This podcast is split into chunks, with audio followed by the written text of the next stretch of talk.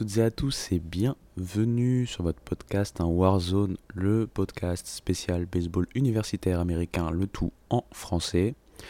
Bien content de vous retrouver après le marathon que j'ai euh, entamé il y a quelques semaines maintenant et qui vous euh, permet d'avoir euh, un ordre d'idée hein, des grosses conférences hein, du collège baseball de la NCAA D1 Baseball. Sachant que la saison est sur le point de reprendre, euh, je vais continuer à faire des sortes de previews mais beaucoup plus tranquilles, c'est-à-dire que je vais parler des conférences qui sont vues comme moins puissantes. Et dans chacune de ces conférences, en tout cas dans les, meilleures de ces conférences que je vais labelliser mid-major, je vais vous parler de, euh, pour moi, l'équipe qui est favorite, peut-être un ou deux, voire peut-être un peu plus de joueurs à suivre hein, par conférence ce qui va euh, permettre hein, euh, tout simplement de vous donner les dernières cartes hein, avant la saison qui reprend, donc euh, la semaine prochaine, au moment où j'enregistre. Comme d'habitude, vous retrouvez cet épisode et tous les autres épisodes sur toutes les plateformes d'écoute ainsi que sur YouTube. De même, le Homerin, hein, je suis présent sur tous les réseaux sociaux, TikTok, Facebook, Twitter, Instagram notamment. Et sur tous ces moments, on va pouvoir y aller tranquillement. C'est parti.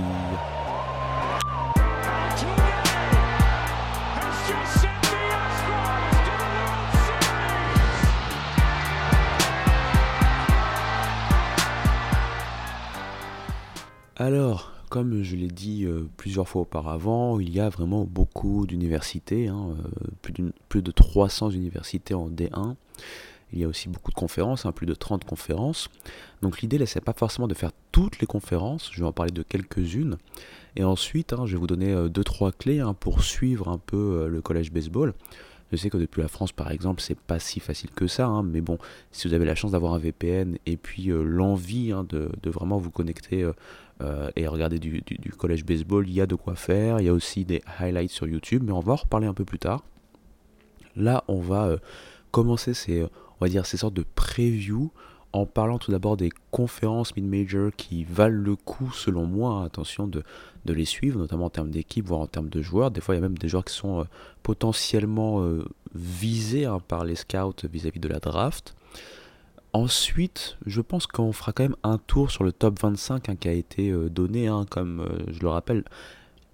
Il y a un comité qui va sélectionner les universités à la fin de la saison. Et tout au long de la saison, il y a un il y a simplement un, ranking, on va dire, un classement euh, où on place en fait chaque semaine les 25 meilleures équipes de la nation euh, selon certains critères. Je vous ai parlé du RPI notamment plusieurs fois. Euh, il, y a, voilà, il y a ces critères-là qui permettent un peu de d'arbitrer et de choisir qui on va prendre. On va commencer cette grosse preview par une conférence qui n'est pas vraiment une mid-major. Elle fait partie du Power 5, c'est-à-dire les 5 plus grosses conférences hein, en termes de puissance hein, du, pays. D'ailleurs, dans notre sport, elle est souvent même euh, dans le haut du panier de ces 5 conférences. Je parle bien évidemment de la Big Ten.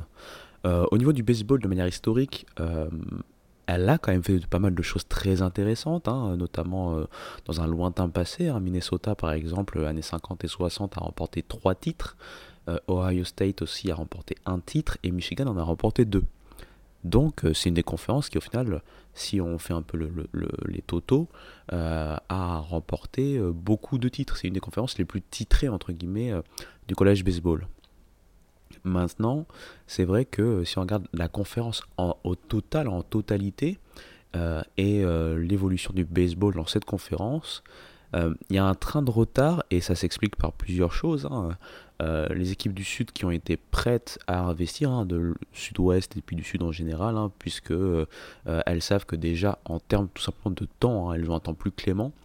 Euh, c'est vrai que c'est un sport de printemps, mais ça commence en février. Euh, février dans le Minnesota, c'est assez compliqué, par exemple, hein, pour ne citer que eux. Euh, donc c'est vrai qu'il y, a des moyens accrus qui ont été mis dans le sud. Et on peut le, retrouver aussi dans les prospects qu'on voit au niveau lycéen.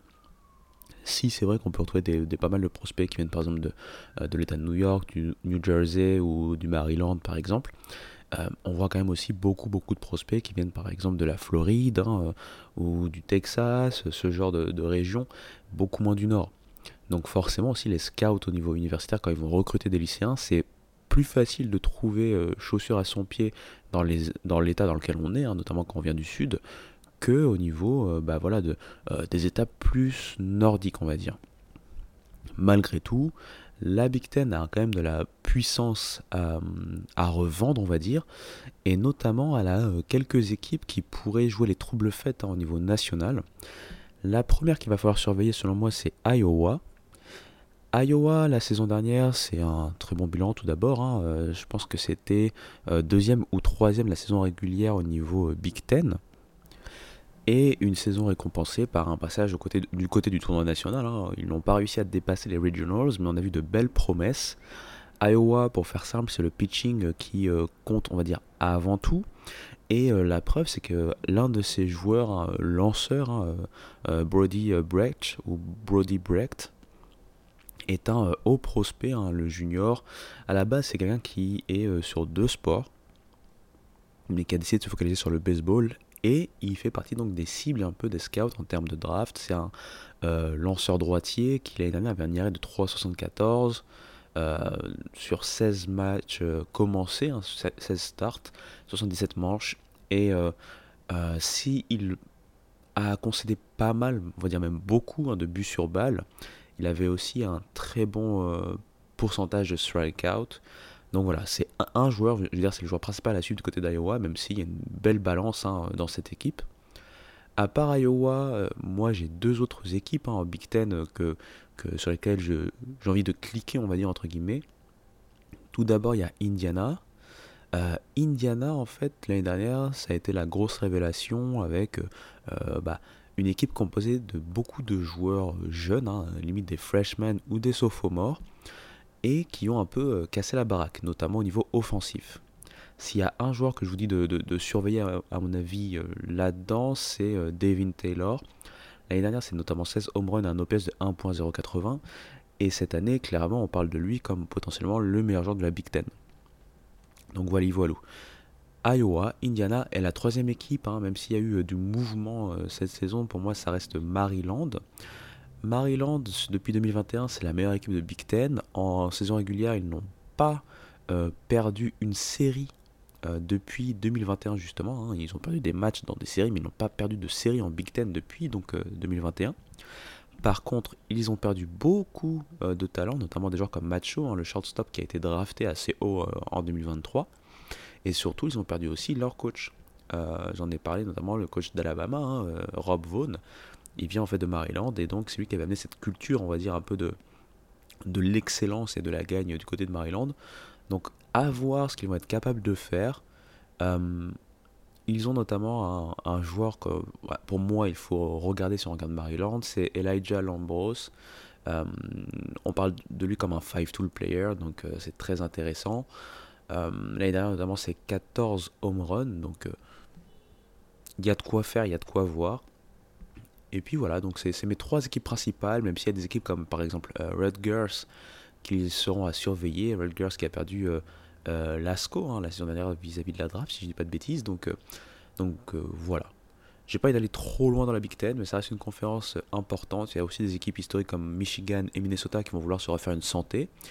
Et puis voilà, pourquoi pas essayer de, comme j'ai dit, un peu jouer les épouvantails ou le baromètre un peu face aux puissantes conférences en termes de baseball. Parlons maintenant d'une conférence historique, la Big West. Alors c'est une mid-major, c'est vrai que si euh, vous regardez d'autres sports universitaires, c'est pas une conférence dont on parle beaucoup. Euh, c'est pas une conférence par exemple réputée pour le foot, hein, notamment, football américain bien sûr.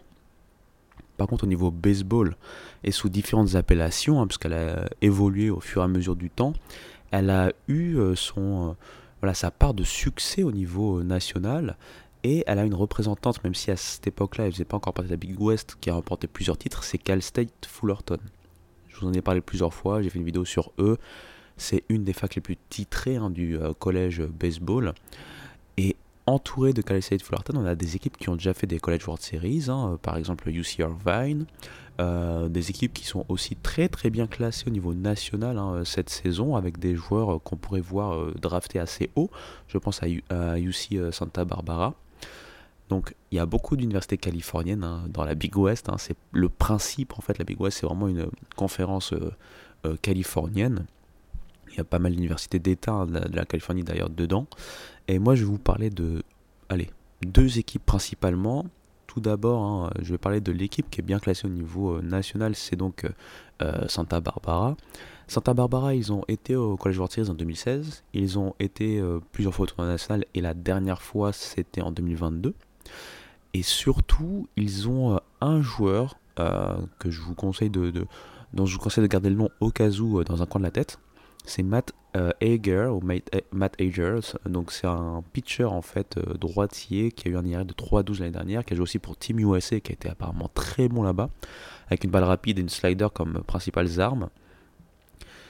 Et donc, euh, a priori, on parle très clairement du pitching staff comme l'un des meilleurs pitching staff de la nation. Carrément. Donc voilà, c'est une équipe qu'il va falloir suivre. Euh, au niveau offensif, c'est peut-être moins impressionnant. Ils ont un left fielder, Ivan, alors comme par hasard, il a un nom compliqué, Ivan euh, Bray Tower, on va dire. J'espère que je, euh, ne gâte pas son nom. je cherche un mot poli. L'année dernière, c'est 11 home runs, 40 points produits avec une moyenne à la batte de 305, un OBP de 403 et un slugging percentage de 565. Mais on va dire que Très clairement, c'est au niveau du pitching que, le, que les choses se passent. Donc voilà, Santa Barbara, pour moi, c'est la première équipe à suivre. Et ensuite, comme j'ai dit, un UC Irvine, c'est la seconde équipe à suivre. Euh, on le dit souvent, c'est une équipe hein, qui a euh, souvent eu des, belles générations, des belles promotions pour aller assez loin au tournoi national, même s'ils n'ont pas remporté le titre hein, de mémoire. Euh, j'espère que je ne dis pas une bêtise, mais normalement, non, ils n'ont pas remporté le titre. Je réfléchis, je réfléchis, je pense pas. Non, ça me dit rien. Ils n'ont pas remporté de titre. Mais par contre, ils ont fait, euh, voilà, ils ont, fait des passages voilà, vers le Collège World Series et compagnie. Et c'est une équipe qui est très expérimentée et dont on imagine une forte domination de la Big West. Et pourquoi pas réussir à bah, faire son trou pour atteindre le tournoi national et aussi pour euh, ne pas y faire que de la figuration. Donc UC euh, Irvine, Santa Barbara, c'est les deux euh, facs principales à suivre. Comme j'ai dit, hein, euh, Cal State Fullerton n'est jamais à éliminer non plus. Il y a d'autres équipes comme Long Beach State par exemple qui peuvent être intéressantes à regarder dans cette conférence, une conférence au fort accent californien une autre mid-major chargée en talent. On va parler maintenant de la Sun Belt. Cette conférence est très deep en termes de talent, c'est-à-dire qu'il y a une grosse homogénéité. Elle n'a presque rien à envier, en tout cas pas grand-chose, aux plus puissantes conférences quand on parle encore une fois d'homogénéité en termes de talent. Il y a euh, plusieurs facs à suivre hein, du coin de l'œil. Alors, la première, très clairement, pour moi, c'est euh, Coastal Carolina. Coastal Carolina, je le rappelle, ils ont remporté un titre hein, en 2016. Ouais, c'est ça, en 2016. J'ai failli dire 2017, mais 2017 c'était Florida. Et surtout, on a l'impression que l'année dernière, ils sont repartis vers un, un, pas en avant de nouveau. Euh, ils ont clairement un effectif euh, très très euh, chargé en talent des deux côtés en plus de, euh, de la balle. Hein. en côté lanceur par exemple, il y a un lanceur à suivre, c'est Riley Aikoff. Hein. L'année dernière, c'est un IRA de 4,43. cette année, il devrait avoir un rôle très intéressant, le Redshirt Junior. Au niveau offensif, alors là, on a eu beaucoup de joueurs très intéressants, mais je dirais qu'il faut suivre principalement. allez, je vais vous donner deux joueurs, Graham Brown, le right fielder euh, de senior de, de Coastal Carolina. L'année dernière, c'est notamment 17 home runs et 71 points produits. Et puis euh, de l'autre côté, Caden Bodine ou Caden Bodine, le sophomore catcher, un receveur de, de euh, Carolina. Là, pareil, c'était 11 home runs, 47 points produits, mais surtout une moyenne très très intéressante. Et euh, il a un, un, niveau de batte déjà avancé pour son niveau. L'année dernière, notamment, c'est 34 buts sur balle euh, euh, provoqués pour 21 strikeouts seulement.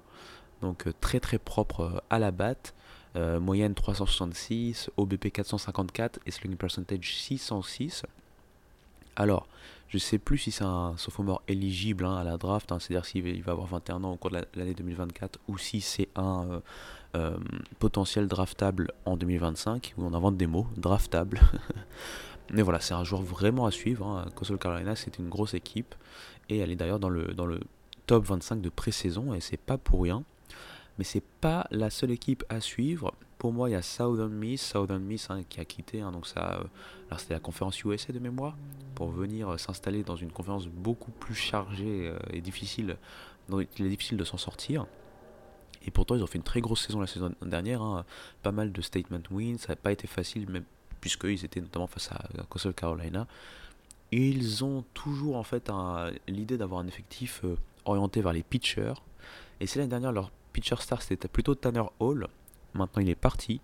Le pitcher star et qui pourrait être le pitcher de l'année hein, en Sunbelt, du coup, c'est Nico Mazza et il est aussi de Southern Miss. Donc, c'est l'équipe à suivre, notamment quand on veut voir en termes de pitcher. Euh, à part ça, il y a plein d'autres équipes. Je vais vous donner quelques noms d'équipes. Hein. Il y a Troy notamment. Euh, Troy, l'année dernière, c'était une grosse, grosse saison. Euh, une équipe qui a embêté beaucoup de monde et on est sur même, le même type de progression cette saison en, termes de projection. Donc c'est une équipe qui pourrait facilement, enfin potentiellement, pardon, pas facilement, on sait pas, mais potentiellement intégrer de manière durable hein, le top 25 hein, euh, de la nation et donc euh, être un candidat à aller euh, au tournoi national. D'ailleurs, quand je regardais un peu les projections de D1 Baseball, ils imaginaient trois équipes de la Sunbelt euh, arriver au tournoi national. Pour une major, c'est vraiment pas mal. Donc à part voilà ces équipes-là, il y a deux équipes bien sûr comme Louisiana qui est jamais à sous-estimer, euh, qui d'autre? Texas State, bien sûr, qui il y a deux saisons avait fait une très très belle deuxième partie de saison aussi, et qui est souvent bien placé et qui arrive à intégrer le tournoi national de temps en temps. Donc euh, voilà, la Sun Belt, c'est une grosse conférence euh, qu'il faut toujours suivre du coin de l'œil. Une autre conférence dont j'ai envie de faire un petit résumé, une petite preview rapide, c'est la AAC, l'American Athletic. Si vous vous rappelez, il y a 2-3 épisodes, hein, quand j'ai parlé de la Big 12, c'est peut-être même le dernier épisode hein, pour vous dire la vérité, j'ai une mémoire de poisson rouge, mais euh, quand j'ai parlé donc de la Big 12, je vous ai annoncé du mouvement et notamment le fait hein, qu'il y avait euh, des équipes de American Athletic qui venaient en Big 12. Et eh bien du coup, c'est ça le chamboulement qu'on voit en American Athletic, puisqu'il y a des équipes de conférence USA, une autre conférence intéressante du college baseball, mais peut-être un peu en dessous, qui a perdu ses membres au profit de cette fameuse AAC. Donc on peut voir notamment euh, du côté de la, de la AAC des équipes comme Charlotte qui arrivent. Et très clairement, Charlotte, à part la favorite dont je vais parler dans deux secondes, Charlotte c'est l'autre équipe pour, laquelle il faut, enfin pour moi, euh, pour laquelle on peut cliquer en tout cas. C'est une équipe en progression, une équipe qui euh, a dominé la conférence USA après le départ de Southern Miss et puis de Dallas Baptiste également. C'est, enfin pardon, et l'arrivée de Dallas Baptiste, hein, vraiment, je mélange les choses c'est une équipe qui euh, arrive à maturité, on va dire, hein, un groupe très très intéressant. Donc euh, voilà, une équipe à suivre. C'est clair qu'au niveau, en, termes de niveau, à part l'équipe que je vais nommer, le reste, ça paraît un peu en dessous. Surtout que quand on a perdu des équipes comme Houston, par exemple, qui pouvait être une des équipes euh, bah, très clairement, on va dire, à même d'embêter East, Carolina, parce que East Carolina va être l'équipe dont je vais parler hein, dans deux secondes. Mais bon, euh, on peut parler, enfin, on peut parler, on peut toujours garder un œil sur des équipes historiques hein, comme Wichita State. Wichita State, je le rappelle, a fait des très belles, euh, appelle ça, des très belles performances dans son passé. Euh, c'est une équipe notamment qui a été titrée en 1989. Donc, voilà, sachant qu'elle a fait plusieurs College World Series également, etc., etc. Donc il y a des équipes historiques dans cette AAC mais très clairement, l'équipe sur laquelle il faut cliquer cette saison, comme chaque saison depuis que je suis le college baseball, donc depuis au moins 4-5 saisons, c'est East Carolina. L'année dernière, c'est encore une des meilleures équipes de la nation, avec un bilan de confiance de 18 victoires, 6 défaites, 47 victoires, 19 en total. Vous voyez, donc euh, vraiment un gros gros bilan. Et souvent, c'est la favorite très claire hein, de, ce, de cette conférence. Elle sera encore le cas cette saison. Et souvent, ils nous proposent des pitchers de haut vol. C'est vraiment leur. Euh, comment dire Leur. Euh, ils sont connus pour ça, quoi, leur marque de fabrique. Je cherchais le, le mot. Euh, et très clairement, si on veut parler d'un joueur, notamment vis-à-vis de la draft, c'est très Yes Savage. Donc c'est un peu le pitcher star, un des meilleurs pitchers de la nation hein, la saison dernière alors qu'il était sophomore. Il a peut-être pas lancé autant de manches que d'autres qui ont vraiment mangé des manches en totalité, mais il a quand même commencé 14 matchs sur les 16 dont il a fait une apparition, dans lesquels il a fait une apparition pour 76 manches hein, dans lesquelles il a euh, donc lancé. Un ratio strikeout but sur balle de 105 pour 23. Donc vous voyez, c'est très très intéressant. Un IRA de 2,61. Il a aussi fait un peu de. Bah, quand il est, pas, euh, pas commencé en tant que starter, il a aussi fait un peu de, un rôle de closer avec un save notamment enregistré à son actif. Très clairement, c'est un All-American, c'est un prospect pour la draft, il a une balle rapide qui peut aller jusqu'à 98 miles par heure, il a une slider apparemment qui est très très très intéressante. Pourquoi j'ai apparemment? Parce que je me rappelle pas bien. Je l'ai déjà vu lancer, mais je me rappelle pas bien de sa slider. Mais comme j'ai vu les rapports qui en parlent beaucoup, je me dis bon bah il en a, il a une intéressante, euh, voilà, il a une slider intéressante, tout simplement. Euh, cette slider arrive à 86, 88 miles par heure, donc voilà, très très intéressant.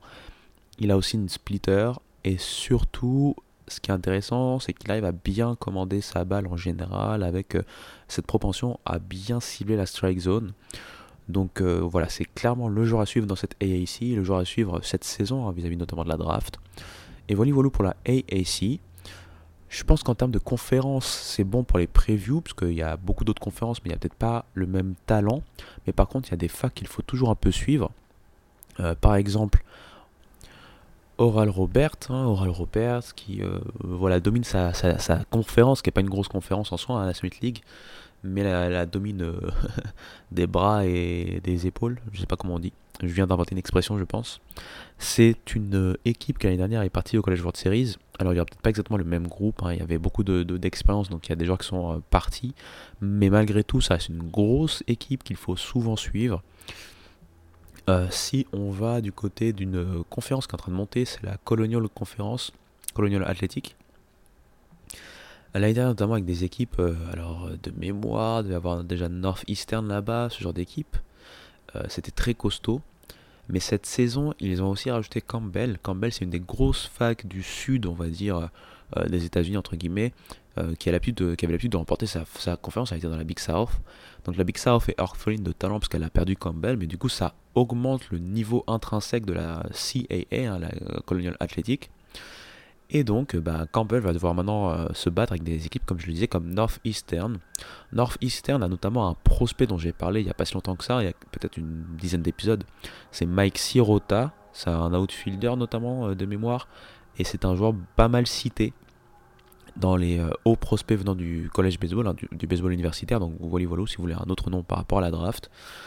Euh, en WCC, on a souvent euh, Gonzaga qui est intéressante. On a un historique, c'est Pepperdine, mais bon, Pepperdine n'est pas au niveau qu'elle était historiquement. Elle a déjà remporté un titre, mais il y a longtemps maintenant, je pense à la fin des années 80. qui d'autre À quel autre fac je peux penser? Si j'ai pas d'autres fac, je vais pas continuer juste pour rallonger le, le podcast, mais très clairement, voilà, vous avez quand même de quoi faire avec déjà euh, ces quelques équipes que j'ai euh, énoncées en plus euh, des équipes habituelles ou des équipes dont j'ai parlé auparavant lors des previews des grosses conférences. Et on peut passer en faisant un tour rapide sur le top 25 de pré-saison. Donc je le rappelle en fait, hein, au niveau de la pré-saison, le bah, D1 baseball qui est un peu on va dire, régenté, ou en tout cas qui a pour mission de donner un, classement, ce fameux top 25, qui est écouté ou regardé par la NCAA, eh bien, ils nous ont donné celui de pré-saison comme chaque année. Et euh, il est très intéressant puisqu'ils n'ont pas eu peur de mettre notamment des mid-majors dont je viens de parler. Je vous ai parlé par exemple de East Carolina. East Carolina est 11e de la nation en pré-saison. UC euh, Santa Barbara, dont j'ai parlé également, ils sont 17e en pré-saison. Euh, pas loin d'eux, bah, juste derrière eux, Coastal Carolina, ils sont 18e en pré-saison. Et puis donc, euh, notamment Northeastern est 23e, hein, je vous en avais parlé également il y a quelques secondes. Et Iowa Big Ten est 20e. Donc tout ça pour dire qu'il y a euh, du niveau, et c'est assez hétérogène, hétéroclite. On retrouve quand même beaucoup de S ici, hein, puisque là, quand je compte, il y a Florida en, numéro 2, ça fait 1, Arkansas en numéro 3, ça fait 2, LSU pendant numéro 4, ça fait déjà 3. Euh, Vanderbilt aussi est là-dedans, Texas AM, Tennessee, euh, on doit avoir aussi Alabama, euh, et on a aussi South Carolina, donc ça fait 7-8 équipes de SEC facilement. On a aussi quelques équipes de Pac-12, hein, notamment UCLA qui est de retour là-dedans. Il y a de la AAC aussi. Euh, AAC, pardon, la ACC, hein, j'en ai parlé, la deuxième plus grosse conférence du pays avec NC State, Virginia, North Carolina. Qui d'autre pas trop euh, Bah Wake Forest, hein. Wake Forest est encore numéro 1 de la nation, un peu sur ce qu'elle a montré sur la saison régulière de la saison dernière, plus euh, ce qu'elle a fait en College World Series, malgré l'élimination en demi-finale face euh, à LSU, futur champion. Donc voilà, il y a du monde et du beau monde. je vous invite à aller regarder, hein, même sur internet, c'est facile de retrouver ce top 25 de pré-saison. Vous vous acclimatez avec les noms que vous voyez, parce que certains de ces noms vont revenir assez souvent et ça vous permettra d'avoir voilà, un, certain retour d'expérience sur les facs à suivre au fur et à mesure de la saison. Pareil, moi je vais faire en fait hein, euh, de manière régulière des points sur ce qui se passe dans la saison en termes de notamment des grosses conférences, les facs voilà, qui sont en haut, les facs qui sont un peu décevantes au fur et à mesure de la saison, etc. etc. Quelques moments marquants par exemple du week-end, etc., etc. Mais je vous invite aussi si vous voulez voir de vos propres yeux, et donc c'est là dont on va parler de, de cette chose dont je voulais parler également. Euh, je vous invite d'aller voir de vos propres yeux, en fait, tout simplement, euh, les highlights euh, sur YouTube. Il y a une chaîne, hein, notamment Wheels, donc c'est W-H-E-E-L-S, Wheels, qui est spécialisée dans pas mal de contenus universitaires et notamment le collège baseball. Donc en général, les gros matchs, les matchs qui ont eu euh, des, des, des, dénouements assez intéressants ou, ou exceptionnels, cette chaîne-là vous les montre. Donc c'est du contenu facile et gratuit à regarder, c'est déjà un premier pas vers le collège baseball. L'autre chose, c'est bien sûr pour ceux qui ont un VPN et qui sont vraiment intéressés hein, par le college baseball, il y a des offres, après ces offres-là sont payantes pour le coup, euh, notamment au niveau d'ESPN, il y a ce qu'on appelle ESPN Plus. Donc ESPN Plus notamment montre des matchs de Big 12 notamment ou des matchs de mid-majors en principal. Mais par exemple, il peut arriver que si une mid-major rencontre une SEC et que ça se joue chez la mid-major, ESPN Plus et les droits et vous montre ça notamment dans les calendriers hors conférence et surtout en début de saison. Il y a d'autres euh, bouquets, on va dire, un peu stream, satellite ou autres qui font ce genre de choses, mais de manière un peu plus ponctuelle, notamment sur les tournois de début de saison. Je pense à Flow Baseball TV. Moi, je les trouve chers euh, pour euh, ce qu'ils font, parce qu'ils proposent principalement, ils ont des droits en fait télévisés pour des tournois, mais des tournois qui sont très intéressants en début de saison. Mais je pense que c'est 40 euh, dollars le, mois ou un truc comme ça. Donc c'est vraiment le type d'abonnement que par exemple moi personnellement, si je prends, c'est vraiment sur un mois seulement quand je sais qu'il y a tous les tournois qui se passent en début de, saison. Bah, je regarde sur ce premier mois. Dès que c'est fini, je me désabonne. Voilà quelques pistes. Euh, n'hésitez pas bien sûr à venir me, contacter si vous voulez en savoir plus un peu pour savoir comment pouvoir suivre hein, la, saison. Et comme j'ai dit, je vais essayer de, voilà, de vous faire suivre cette saison du mieux que je peux et puis de vous donner toujours quelques insights, quelques idées euh, de joueurs à suivre, qui est en train de monter, qui est en train de descendre, et notamment vis-à-vis de la draft. On va faire une petite pause avant de faire un dernier volet où je vais vous parler un peu plus des, potentiels joueurs, hein, notamment vis à -vis de la draft.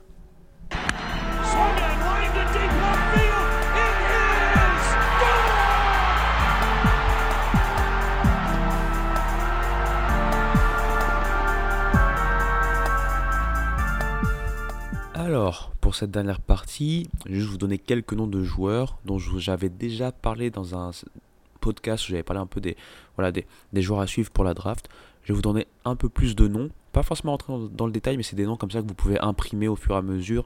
Et au fur et à mesure de la saison, bien sûr, on reviendra un peu sur leur performance en particulier. Le premier joueur, forcément, c'est le two-way talent, le two-way player hein, qui vient de Florida, c'est Jack Aglione. L'année dernière, meilleur joueur de la SEC, un joueur à plus de 30 home runs au niveau offensif notamment. Si c'est vrai qu'il va falloir baisser son strikeout rate et qu'il peut-être diminue son envie d'aller euh, chasser toutes les balles, c'est un gros talent déjà offensif. Il peut jouer première base.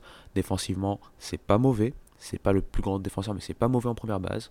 Et puis après, sur ce qui nous intéresse aussi, c'est sur le monticule. Hein, en tant que lanceur, il a été starter la saison dernière pour un IRA de 4 et quelques. Hein. je pense que c'était 4,50, quelque chose comme ça. Son IRA a quand même monté au fur et à mesure de la saison, notamment sur la dernière partie de la saison. Ce qui fait que euh, voilà, c'est un peu en, trompe-l'œil, dans le sens où il a eu d'abord, il a surpris pour moi d'abord beaucoup de monde avec euh, ses qualités. Il faut savoir, c'est un joueur qui euh, a eu Tommy John hein, à sa saison freshman, si je dis pas de bêtises. C'était soit sa saison freshman, soit sa saison, sa dernière saison de, high school. Mais voilà, il est arrivé un peu sur le tard dans le sens où avant la saison dernière, personne ne connaissait ce talent en termes de lancer. Voilà. L'année dernière, il a surpris tout simplement en étant donc ce fameux two-way player que toute la nation euh, a, euh, voilà, euh, dont, toute la nation a eu vent et puis voilà, il s'est révélé aux yeux du monde entier en termes de scout et compagnie et c'est pourquoi là maintenant c'est clairement le numéro 1 des joueurs à suivre en termes de prospects pour l'instant au niveau universitaire. Derrière lui, un profil beaucoup plus on va dire classique, c'est pas un two-way player quoi. c'est Nick Kurtz. Nick Kurtz, l'année dernière, c'est une grosse saison, et lui aussi première base, hein, quand il joue, euh, enfin lui pour le coup, il joue que euh, joueur de champ, mais voilà, première base en tant que défenseur. En termes d'offense, c'était très intéressant, c'est peut-être le deuxième meilleur joueur offensif derrière le junior de l'année dernière, un Brock Wilken qui a été drafté assez haut à la draft. Donc Nick Kurtz peut suivre ce genre de trajectoire. C'est très très très intéressant à voir ce genre de joueur. Donc un deuxième nom. Le troisième, j'en ai parlé dans la preview Big 12, hein, il a vraiment ébloui, ouais c'est ça, ébloui, il a ébouriffé, ébloui tout son monde l'année dernière. Euh, il était sophomore l'année dernière, personne ne l'attendait à, à, pareil niveau, c'est 16 home runs, 23 doubles, 101 coups sûrs. Et euh, une trentaine de bases volées, c'est bien sûr JJ Weatherholt, le shortstop de West Virginia. Encore un joueur à suivre, l'année dernière, à la moyenne à la batte, c'était 45%, 4.449. Donc euh, vous imaginez bien, euh, c'est un gros talent. On va passer du côté de certains lanceurs. Hein. Il y a notamment Chase Burns, hein, le, joueur dont je parle souvent parce qu'il a connu l'ascension en, tant que freshman du côté de Tennessee, puis la chute dans ce même programme la saison dernière en tant que sophomore.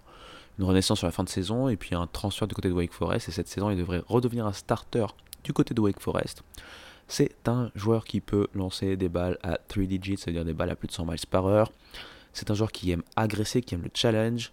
Euh, on espère qu'il n'aura pas juste qu'un combo euh, balle rapide, slider, mais qu'il arrivera à montrer aussi d'autres choses. Mais bon, s'il arrive surtout à montrer de la commande, ce sera le principal. S'il a commandé là, alors attention, c'est clairement un des gros prospects pitchers de cette saison. Ensuite, un autre pitcher, j'en ai parlé là aujourd'hui, hein, c'est Brody Brecht ou Brody Brecht. Là, maintenant, comme je l'ai dit, il est euh, vraiment euh, en mode joueur de baseball. Euh, voilà, il est que joueur de baseball. Et c'est l'année dernière un joueur qui a montré de très belles choses hein, au niveau lancé. il va falloir qu'il réussisse à montrer encore plus de commandes parce que c'est vrai qu'il a eu quand même un, ratio de but sur balle assez élevé. Mais c'est clairement un joueur pour lequel les scouts sont très très très intrigués, sont très très très optimistes. Donc voilà, un joueur à suivre. Un autre joueur qui a fait un transfert lui un peu à la Chase Burns, c'est Braden Montgomery. Il est à Stanford, il a, connu la College World Series chaque saison, il a connu de grosses saisons de lui-même chaque saison. C'est un potentiel two-way player, même si a eu beaucoup plus de mal à lancer depuis qu'il est à Stanford. Hein. L'année dernière, par exemple, il a lancé, je pense, 14 manches en totalité pour, un IRA assez explosé. Mais c'est clairement au niveau offensif qu'on veut le voir. Euh, l'année dernière, c'était, je pense, entre 15 et 17 home runs faciles avec des moyennes aussi très très très insolentes. Donc euh, voilà, sachant que défensivement aussi c'était très intéressant, il pouvait jouer dans la haute file, il pouvait jouer euh, par exemple même deuxième base s'il le fallait. Donc on va voir un peu où il est passé de côté de Texas A&M et quelles sont ses progressions, ou quelle est sa progression. Ensuite, Josh Hartle, j'en avais parlé, hein, c'est le pendant, euh, c'est en fait c'est local, contrairement au, torrent Chase Burns, hein, c'est le pendant de Chase Burns maintenant en termes de lanceur de côté de Wake Forest. La saison dernière en tant que sophomore c'était une grosse saison à 2 et quelques diarrhées. C'était le clair deuxième meilleur euh, lanceur derrière euh, Red Lauder en termes de ACC. c'est pas sur les balles rapides qu'on va l'attendre, mais c'est sur son arsenal et ses balles on va dire déceptives. Il a une cutter très intéressante, il a, notamment une curveball aussi très très très intéressante, très très très très très, en avance quand on parle de college baseball. Et c'est clairement un joueur qui va euh, vous faire cliquer. Toujours dans Wake Forest, mais là c'est aussi on repart du côté des joueurs de champ. Seaver King, lui c'est le, le, gros prospect qui intrigue tout le monde hein, parce qu'il vient de la D2. A priori, c'est un joueur qui amène beaucoup de buzz parce qu'apparemment il est très très fort, très très athlétique. Défensivement, c'est carré. Offensivement, c'est très intéressant. Il y a des choses à gommer, mais c'est un joueur qui pourrait être un haut prospect en fonction de ce qu'il amène, de sa confirmation, de son, enfin la confirmation de son talent en fait en ACC. Enfin, un autre joueur de Wake Forest, hein, là c'est euh, euh, de nouveau un joueur euh, lanceur, parce que Wake Forest, hein, c'est pas que Hartle et Chase Burns, c'est aussi donc Michael Massey, ou Michael Massey. Euh, c'est notamment une balle rapide qui va aux alentours de 95 miles par heure. Il a aussi.